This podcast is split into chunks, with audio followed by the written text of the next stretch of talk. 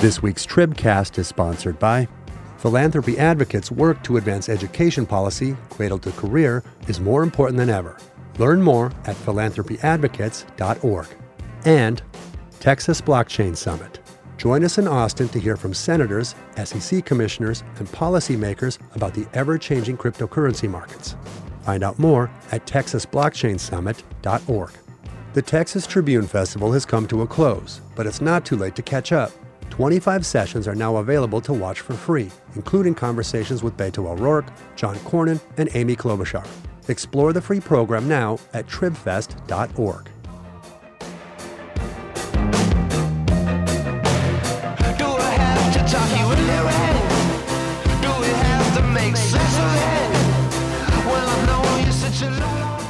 Hello and welcome to the Texas Tribune Tribcast for September twenty-ninth, twenty twenty-one. My name is Matthew Watkins, managing editor of news and politics for the Tribune.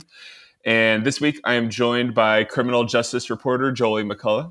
Hello. Uh, hi. Um, demographics reporter Alexa Ura. Hello. And our poor, poor politics reporter James Bedegon, who's still wow. still struggling after his, his uh, L A Galaxy was oh. defeated, Ooh. humiliated Ooh. by Austin F C, the worst the team the in the league. Not the league, the, the conference. Wow, really? what, a, what a welcome on, on Hispanic Heritage Month, uh, Matthew Watkins. How dare you? Thanks for joining us, James. Uh, all right, so this week uh, we are going to talk about redistricting again. In the, in the last week and a half, we've seen new proposed maps from or for the Texas Senate and for Congress in Texas. Um, Evan, our our boss's boss, uh, tweeted just recently that we're that Dade Phelan told him at an event today that we'll see House maps tomorrow. Um, I can't believe you're overlooking the State Board of Education. I'm you're sorry, just not. I'm in, sorry. Come on. The State they Board the of Education ones, right? as well. As well, they no. I, I think Senate came out first, but then S B O E, but and and now Congress as well. But anyways, uh, you know, kind of what we're seeing here in these maps in the Senate, uh, lawmakers proposing a map that would have nineteen districts won by Trump in twenty twenty and twelve districts won by Biden. That is a um, slightly more kind of Republican-leaning map than the current one, uh, in which there are eighteen Republican senators and thirteen Democrats. And meanwhile, for the congressional map, we had lawmakers drawing two new seats for Texas, uh, one Democratic seat in Austin and a G O P seat in Houston. And for the thirty-six districts that were kind of, you know, carrying over from the last map, you have twenty-three that were handily won by Trump, twelve handily won by Biden, and one South Texas swing seat that I am sure we will talk about a little bit here. So what we're really talking about here is kind of a, you know, somewhat keeping of the partisan status quo, but this being accomplished in large part by diluting the v- voting power of people of color in the state, particularly the Hispanic population. Um, James, you, I think we could kind of get into what they're doing here with these maps and things like that. But, uh, you know, you you have written kind of the initial stories on each of these drops of these maps. What stands out to you uh, the most about kind of what the lawmakers are doing uh, this this session in terms of drawing these new political boundaries? Well, for me, it's been two things. Uh, one has been the increased polarization of these districts, uh, incumbents getting drawn into much safer districts, Democrats uh, getting drawn into more safely Democratic districts, and Republicans getting drawn into more safely Republican districts, which just means that these elections are going to be won in the primary, which will pull both parties to the extreme, um, and will be, in my opinion, a continuation of the politics we've been seeing over the last ten years, uh, which is not great for voters, I don't think. Um, but the second thing, uh, which is also very, very important, and I'm sure Alexa will want to dive into this and in, in her greater knowledge of it, but I mean, no additional Hispanic or Black opportunity districts, but particularly Hispanic opportunity districts. And not only is there no additional opportunity districts, there's actually less opportunity districts in the congressional map um, than there are in, in the proposed congressional map than there are currently. Um, and you know, Alexa has written a ton about this. You know, ninety-five percent of the state's population growth in the last ten years was driven by people of color. almost half of the four million additional people that there are in Texans in Texas are uh, Hispanics. Um, and more so just more than half. Okay. So to see that um, and no additional Hispanic opportunity districts, which for those who are not familiar with these like technical terms, is just a district where um, Hispanics and a Hispanic opportunity district would be a, a district where Hispanics are a majority of the population of that district and can elect a candidate of their choice. Um, there's also with other racial minorities. Uh, but to see that there was not only more additional districts like that, but actually less uh, districts than in the current map, I think that was surprising. And I think that, you know, the, the national LULAC president uh, mentioned it in his in his comments, both at the committee hearing and to us afterwards, that LULAC has sued the state um, every decade since the nineteen seventies after the Voting Rights Act passed um, because of their uh, political maps. And they've done so successfully every decade. And he warned that if the maps are not changed, um, they will be filing suit again. Um, so I think the lack of opportunity districts, given the population growth that was driven by people of color, I think that is just an invitation for a lawsuit um, and something that really stood out to me. Yeah, I mean, the racial breakdown, when you're looking at kind of uh, eligible voters in these proposed districts, there are twenty-three of the thirty-eight districts um, are majority white uh, eligible voters, just seven majority Hispanic eligible voters. This despite the fact that, you know, the Hispanic and white populations in this state are, you know, essentially even according to the twenty twenty census. You know, some of that difference is there's an age demographic difference, right? Um, but that, you know, doesn't even go close to explaining that kind of discrepancy in, in the kind of how the, the political power is divided up in these maps, Alexa. No, I mean, it's it's pulling back from the benchmark, right? It's it's pulling back from what already existed in the maps that they started drawing from. And, you know, I think I think it's it's hard to look at these maps and not think how difficult really it's become for Republicans to draw really advantageous maps for themselves. Um, when you think about the breakdown of voter affiliation based on race in a place like Texas, right? Republicans are much more likely to rely on white voters. If you've got an area that has a high density of voters of color, they are more likely to be Democratic voters.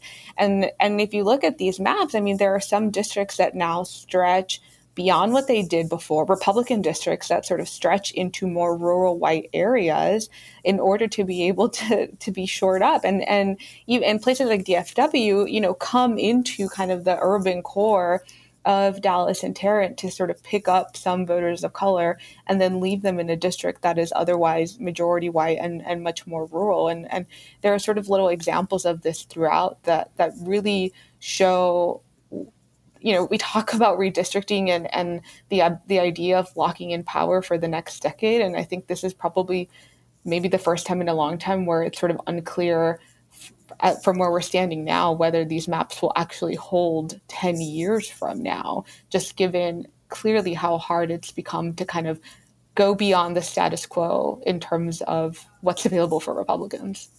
Okay, so I want to I want to ask, James, you mentioned uh, the Hispanic population in Texas grew by how much over the last ten years? You said around four nearly million? Nearly two million people, right, Alexa? two million people. Okay. Yeah, it's I nearly mean, two million people of the nearly four million people the state gained since twenty ten. Sure. And about seven hundred, you know, these these new congressional districts as they are currently drawn up, it's uh, about seven hundred sixty-six thousand, seven hundred sixty-seven thousand population uh in each district. So what we're talking about is basically three congressional districts worth, a little bit less than three congressional districts worth of Hispanic, new Hispanic people in the state over the past ten years. And we're actually seeing the number of majority Hispanic districts in this state going down during that time. I mean, there there has to be, you know, some very kind of strategic drawing of lines in order to do that.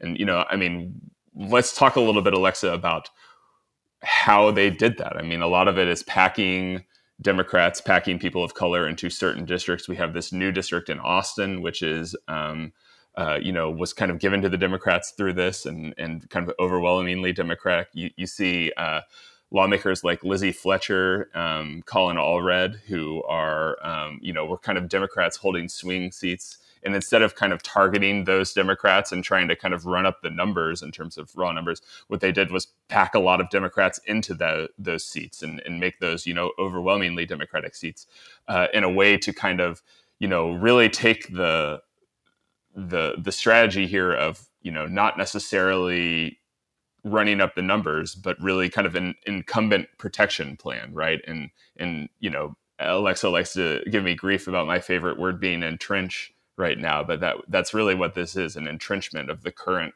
kind of power structure in this state.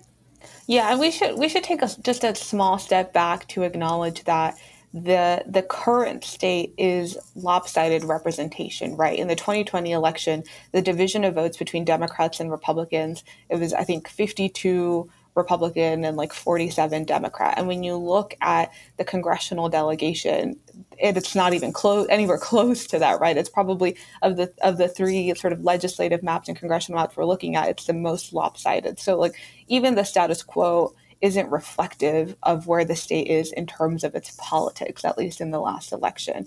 But then I think when you look at, we, we gained two new congressional districts because of this growth that was largely driven by voters of color. Obviously, that growth, you know, when you think about the Hispanic population, two million people, they're not just all in one place, right? Which is sort of what you have to consider when you are drawing some of these opportunity districts. There are things about sort of geographic compactness and people that are living close together and voting close together because of that. But, you know, there was a lot of calls for new opportunity districts that reflected that growth, particularly in places like the D F W area, particularly in Harris County. And instead what you have, you have a new district in the Harris County area that is seemingly a Republican district based on the analysis we've gotten so far. And you have a new district in the Travis County area, a place that has grown, but not a place where advocates and community leaders had been really pushing for a, a new opportunity district to really reflect the state's diversity. And so I, you know, I, what I've heard so far from, from folks on the sort of civil rights end of this is that like you, it's sort of a false way to think about it. If, if you think of like the new Travis County district, which is a Democratic district, as sort of coming at a cost for the voters of color in the D F W area that could have been drawn into new opportunity district, it's sort of a kind of false premise, right? Because if you are drawing districts to really reflect the population, you're not really, tra- you're not supposed to be trading one thing for the other. You can do both. And I think if you look at this map, look at the lack of new opportunity districts for voters of color, particularly Hispanic voters, I mean, the litigation is sort of writing itself as we speak. Sure. So, I mean, I think, oh, go ahead, James. Oh, I just wanted to jump in in terms of, um, because Alexa highlighted the D F W area. I mean, I, I just think that, you know, sometimes people forget how big the Hispanic and Latino population is up there in North Texas. I mean, in, in some some instances, it it it out um, it's a larger than like some places in San Antonio or some places in the R G V even. So it's a it's a it's a huge Hispanic population up there, and I think people up there, just from my previous work at the Dallas Morning News, people up there were really hoping for a Hispanic opportunity district up there. And and it, it has to be said that uh, North Texas, in particular Tarrant and Dallas counties, have never had a Latino in Congress. Um, I think that sometimes surprises me. It surprises people. It certainly surprised me uh, when I when I learned that. Um, and so there's hope that that could be done. But instead what we have is, you know, strange configurations like C D thirty-three up there, and then shoring up Car- Colin Allred, shoring up uh, Beth Van Dyne, shoring, shoring up Van Taylor um, in really strange configurations. And I think, you know, as Alexa's saying, I mean, the, the, the, the litigation is just writing itself because there was clear opportunity for that to be done. And instead we chose to go with these weirdly shaped districts. Let's let's talk about a little a little bit about the litigation here. I mean, um, you, you know, we had we talked about this when we kind of previewed redistricting about how this is the first time in, um, you know, in, in a long time that the that the state has not been under the kind of pre-clearance um, requirements of the Voting Rights Act. Uh, several decades that we're talking about here. Um, We're also in a situation, of course, where we don't know kind of what the um, the the current Supreme Court and the, the various other kind of areas of federal courts that have, of course, been greatly affected by the um, addition of a whole lot of new judges from the uh, Trump administration, what, um, you know, how these things will be evaluated. Alexa, what are you hearing about, you know, from these advocates, from the people that tend to sue about, you know, what they expect to kind of highlight in this litigation, what they feel is, you know, possibly vulnerable, or or that they might have a hard time uh, going against, uh, you know, once once we get to the end of this kind of legislative process? Yeah, I mean, I think it, without a doubt, this is going to end up in litigation, right? LULAC has said, look, we've done it every decade. If these maps don't change, we're going to do it again. In a statement the day the congressional maps came out, the president of the Texas N double A C P, which has also regularly sued the state, specifically said that these maps were retrogressive, which is used to be a key word in preclearance. That was sort of the standard that you had to review for. Do these maps pull back on opportunities for voters of color? You can sort of hypothesize whether some of these lines would have been drawn if we were still under preclearance. And that's an exercise I'm sure some people are maybe woefully engaging in. But I think if you if you look at the way we are pulling back from districts that had majority Black uh, electorates, we're pulling back from the district, one district that had a majority Hispanic electorate, no new opportunity districts. We are under sort of a different legal regime. But when you think about the Voting Rights Act, the, the liability on the state is to ensure that they are not discriminating against voters of color, right? It's it, they have a liability to ensure that they are not diluting. Obviously, you can bring lawsuits claiming this is a violation, but there, you know, we've heard from lawyers who have said it, it is also on the state to ensure they're following the law, right? This can be done preemptively. It doesn't have to be done in litigation that comes after. And I think Section two of the Voting Rights Act has also has always been a key component of the litigation, sort of separate from preclearance and that sort of federal oversight. Um, and and given some of the way these districts have been pulled back in terms of those majority Hispanic seats, and if you think about the lack of the opportunity district that people had been pushing for, we're going to start seeing a lot of maps showing how they could have done just that, how they could have done that opportunity district. And I think those demonstrative maps that we'll start seeing come out from these groups will sort of show the pathway, the alternative pathway the ledge could have taken. Yeah. You know, it, it has been very interesting to see um, just also a um, sign of how this map is kind of also a reflection of how the state has changed over the last ten years. I mean, uh, Alexa and I, you and I have talked privately about my just fascination with Collin County and how, you know, uh, if you had told me ten years ago that Car- Collin County was a county that they would have to kind of carve up to protect incumbents, I would have been stunned. And, uh, the city of Plano, right, uh, a long kind of conservative bastion, is now has is carved up, you know, into the same number of uh, congressional districts as the city of Austin, and and and there's so much signs of the change. Then you go down kind of to South Texas and the border, right, and you very clearly see in the seat currently held by Vicente Gonzalez, um, and an effort by Republicans to kind of take advantage of the relative success that Trump had in that region compared to kind of expectations in there. And in that district in particular is one that uh, Gonzalez lost, or sorry, won by a much closer than expected margin in twenty twenty. And now they have kind of moved, you know, redrawn that district into a district that Trump won by a small margin in, in, in twenty twenty, in which, you know, it's pretty clear that he is going to be a top target. That's really kind of the one battleground seat in this maps, at least as, as far as it goes now. So you are kind of seeing a little bit of a reflection of kind of how the politics of this state are changing, and, you know, what, what some might have seen as kind of unexpected ways over the past decade as well. Yeah, I think that the extent to which the reflection of the politics versus the reflection of the people and how that will play out in court, I mean, it's obviously going to be unique in some ways because of the sort of new legal landscape that we're on. But in a lot of ways, that's also kind of the story of the history of Texas when it comes to redistricting.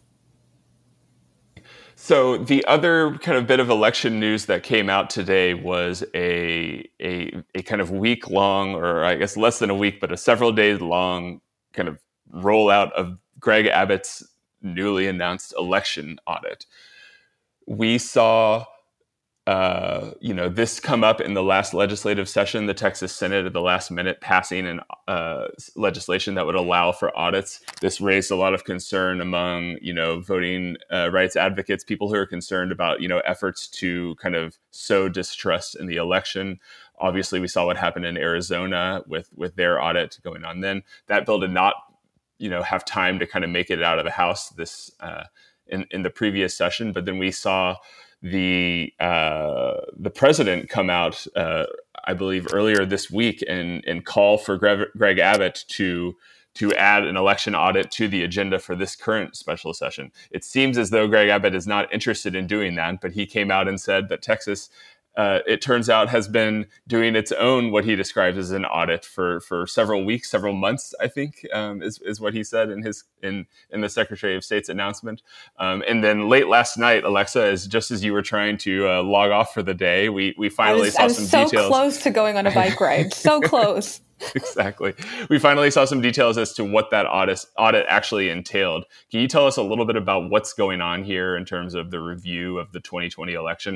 An election, you know, we should note that uh, Trump won uh, in Texas, and that the Secretary of State's office had kind of come out and said was fair.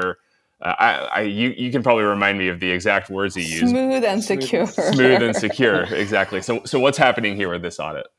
Yeah. So, I mean, this is following up on the SOS's very vague announcement from last week in which they uh, said that they were conducting, quote, full forensic audit audits in four Texas counties, Harris, Dallas, Tarrant, and Collin, two Republican, two Democrat, though obviously Tarrant is sort of marginally uh, Republican, at least at the top of the ticket in these last few elections. And in the documentation that we got last night, it was split up into these two phases. Uh, the first phase of which seemed to sort of give the governor some cover in the state statements he had made that these audits had been underway for months, even though local officials said that they had no idea what he was talking about and had received no information about any of this. And it turns out that that first phase is really covers things that counties are already required by law to do, right? These are things like something called a par- partial manual count, which counties have to do seventy-two hours after polls close, in which they do partial counts of the votes to ensure that they are accurate, right? They they sort of take samples, and that's already required by law. There were these sort of security assessments, these uh, what appear to be sort of like cybersecurity assessments. Again, counties are already required to do those things. Uh, and so the idea of this being underway turns out is just sort of the existing checks and balances that are already written into the system that counties are already required to do. And what we did learn, though, is that there's sort of second phase is, is slated for spring twenty twenty-two. No sort of details beyond that. Obviously, that's a could be a pretty lengthy time period, depending on how you think about it. Um, and that'll be an examination of these election records that counties are already required to maintain. So things like the accuracy tests that they run on their voting machines, the check-in rosters for early voting, these sort of like chain of custody forms that people are supposed to fill out when they're transporting sealed ballot boxes to sort of the central office after an election.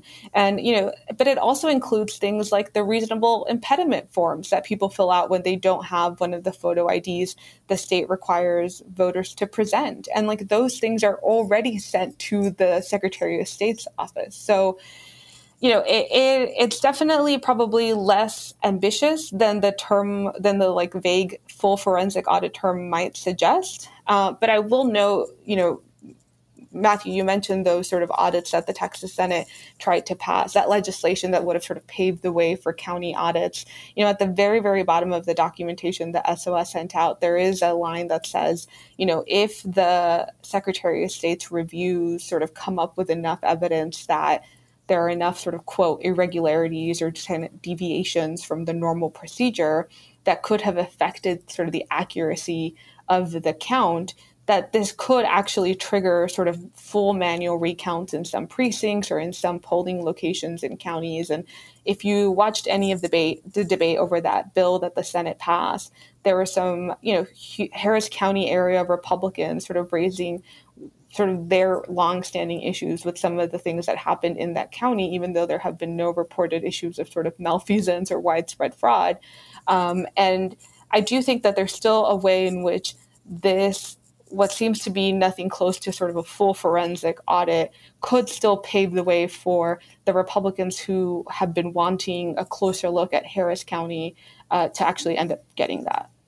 Uh, you mentioned the Republicans who want a little bit of a closer look at Harris County. I want to read a little bit from this letter that Trump issued to Abbott, because it's it's extremely interesting. Um, some of the detail he goes into. He says, we need H B sixteen, which was just filed in the third special session, uh, parentheses or uh, ellipses here. The bill creates a process for candidates and party chairs to initiate an audit and uses the same language as S B ninety-seven, which already passed the Texas Senate, but did not have enough time to make it through the House during the second special session.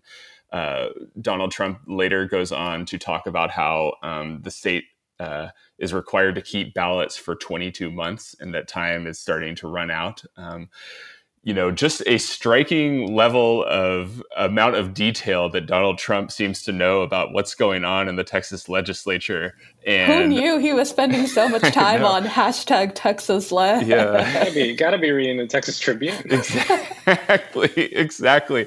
I mean, it's either that, right, or that someone is in his ear about this, which I think set off a lot of kind of interest to people. Um, you know, who is this kind of putting Greg Abbott on the defensive here? James, I, I, I will not expect you to answer that question, because I don't think that any of us know the answer to that question. But it has been, you know, fascinating to see kind of how Abbott has had to kind of respond to this. And, you know, it's just another situation where, um, you know, he, he is pushing a lot of conservative issues right now, whether it's his border crackdown, which we're going to go into a little bit later with Jolie, or, you know, these election bills and other things like that. But he continues to kind of hear it from, you know, the most vocally Trump wing of the party, his his primary challengers, and now the president himself on on, you know, calls to be doing more along these lines.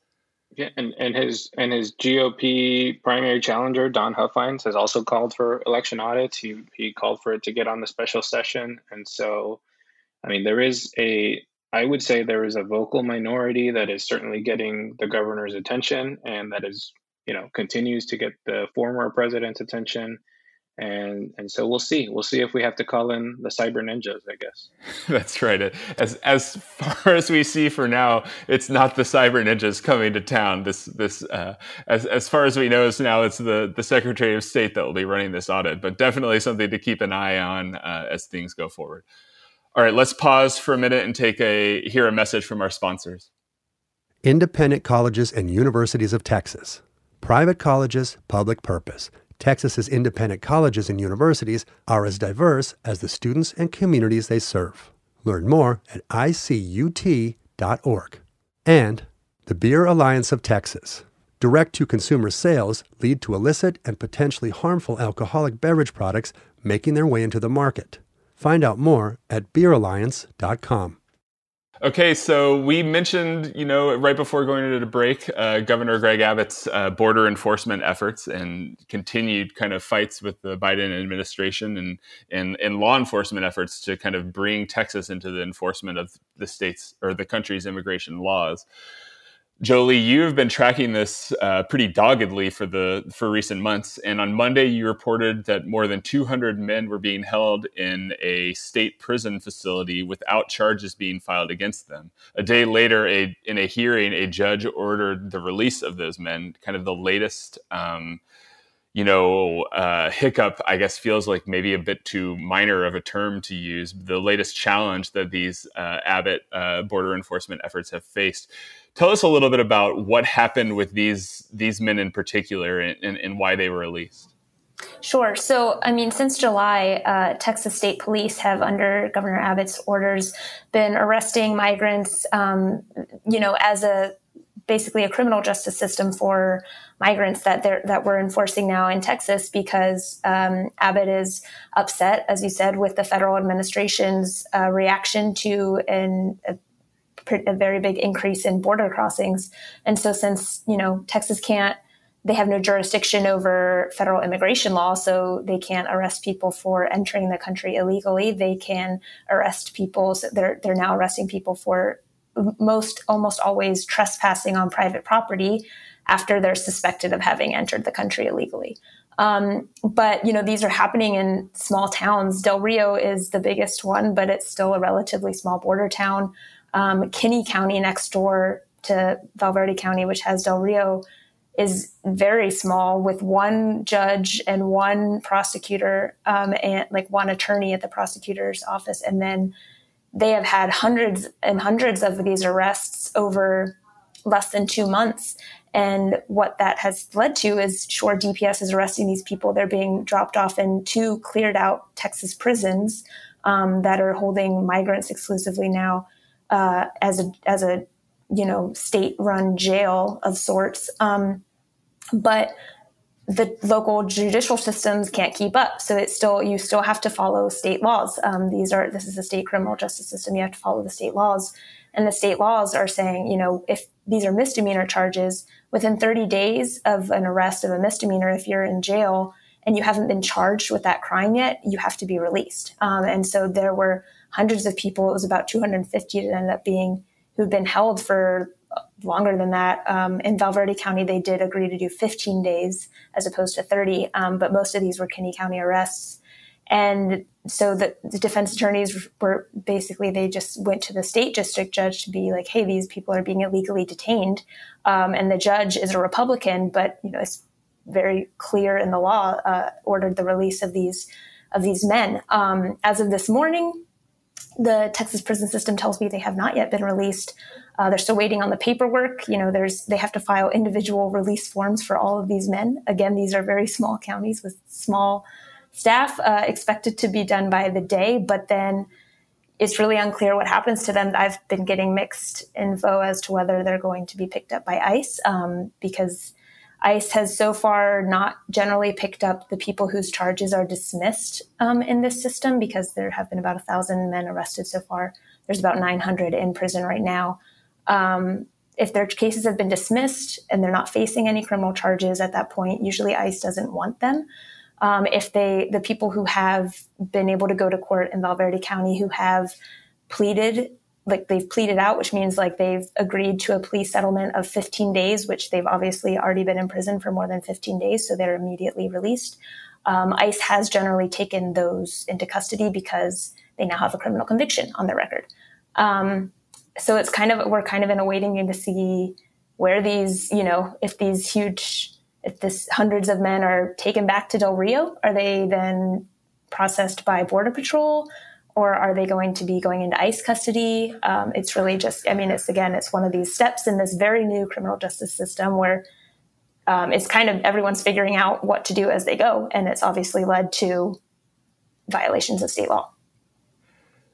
Yeah, it's it's interesting to see, you know, somewhat some of the parallels to the challenges that the Biden administration is having along the border. You know, we we had, of course, the um, the large group of uh, migrants um being forced to camp under a bridge because uh, the the federal government did not have the resources to to process them at the at the rate that they were they were arriving at the border. Um, this is, of course, different because the the state government is actively arresting them. But I mean, it's it's largely the same thing here, right? It's it's uh, under-resourced in in this case, right? County officials who who basically just can't handle the sheer number of people who are being brought to them to to take them in.